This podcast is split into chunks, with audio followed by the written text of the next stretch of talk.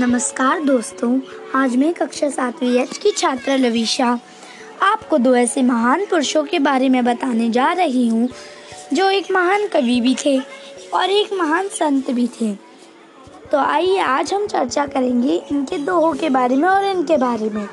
यह गतिविधि मेरे हिंदी के ग्रीष्म अवकाश कार्य से जुड़ी हुई है।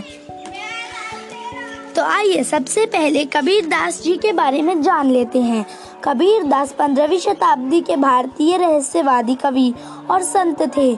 उनका जन्म वाराणसी में हुआ था। उनके पिता का नाम नीरू था। वे माता का नाम नीमा था। कबीर दास जी हिंदी साहित्य के भक्तिकालीन युग में ज्ञान श्री निर्गुण शाखा की कव्य काव्य धारा के प्रवर्तक थे। तो आइए, नज़र डालते हैं इनके कुछ दोहों पर।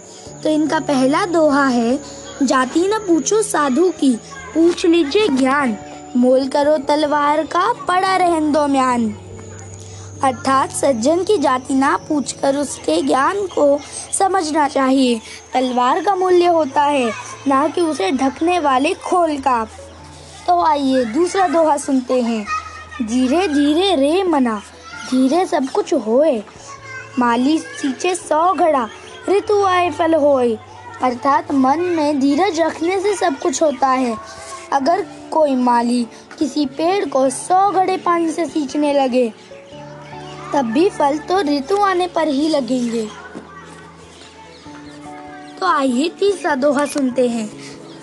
तिनकी कभू ना निंदे जो पाव तर होए। कभू उड़ी आखिन पड़े तो पीर घनेरी होए। अर्थात एक छोटे से तिनके की भी निंदा ना करो, जो तुम्हारे पाँव के नीचे दब जाता है। यदि कभी वह तिनका उड़कर आँख में आ गिरे तो कितनी गहरी पीड़ा होती है। तो आइए सुनते हैं चौथा दुहा। लूट सके तो लूट ले, राम नाम की लूट। पाछे फिर पछताओगे, प्राण जाए जब छूट। अर्थात कबीरदास जी कहते हैं कि अभी राम नाम की लूट मची है। अभी तुम भगवान का जितना लाभ लेना चाहो, ले लो। नहीं तो समय निकल जाने पर, अर्थात मर जाने पर पछताओगे कि मैंने तब राम भगवान की पूजा क्यों नहीं की? तो सुनते हैं पांचवा दोहा। काल करे सो आज कर, आज करे सो अब। पल में परलय होएगी, बहुरी करेगा कब? कबीर दास जी समय के महत्व को बताते हुए कहते हैं कि जो कल करना है, उसे आज करो। जो आज करना है, उसे अभी करो। कुछ ही समय में जीवन खत्म हो जाएगा। फिर तुम क्या कर पाओगे? तो यह थे कबीर दास जी के दोहे और उनके बारे में कुछ चर्चा। तो आइए अब जान लेते हैं उस दूसरे पुरुष के बारे में जिनका नाम था रहीम। रहीम का पूरा नाम अब्दुल रहीम खान खाना था। उनका जन्म 17 दिसंबर पंद्रह को लाहौर में हुआ था। रहीम के पिता का नाम बेरम खान था तथा माता का नाम सुल्ताना बेगम था, जो एक कवि, कवियत्री भी थी। उनके पिता मुगल बादशाह अकबर के संरक्षक थे। तो आइए, अब उनके कुछ दोहों पर नज़र डालते हैं।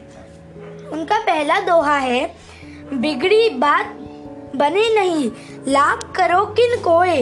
रहीमन फटे दूध को। मथे न माखन होए। अर्थात मनुष्य को सोच समझकर व्यवहार करना चाहिए। क्योंकि किसी कारणवश यदि बात बिगड़ जाती है तो फिर उसे बनाना कठिन होता है।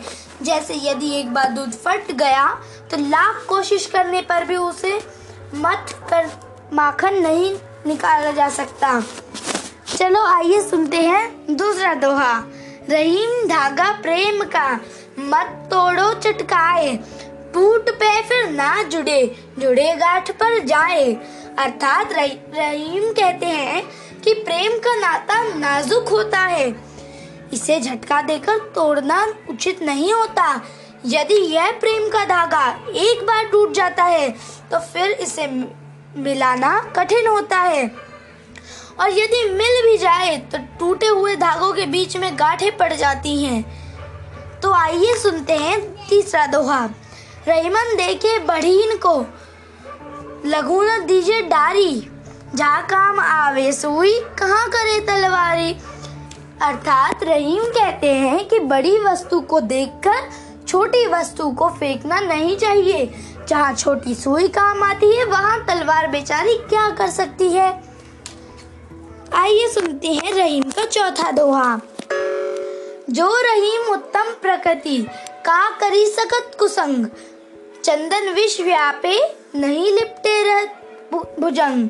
अर्थात रहीम कहते हैं कि जो अच्छे स्वभाव के मनुष्य होते हैं, उनको बुरी संगत भी बिगाड़ नहीं पाती। जहरीले सांप चंदन के वृक्ष से लिपट, लिपटे रहने पर भी उस पर कोई जहरीला प्रभाव नहीं डाल पाते। तो आइए सुनते हैं रहीम का पांचवा दोहा। रूठे सूजन मनाइए, जो रूठे सौ बार। रहीमन फिर, फिरी पोये टूटे मुकत, मुक्ताहार। यदि आपका प्रिय सौ बार भी रूठे रूठे तो भी रूठे हुए प्रिय को मनाना चाहिए, क्योंकि यदि मोतियों की माला टूट जाए तो उन मोतियों को बार बार धागे में पिरो लेना चाहिए। तो आज की गतिविधि यहीं पर समाप्त होती है। धन्यवाद ध्यान पूर्वक सुनने के लिए। यदि कभी वो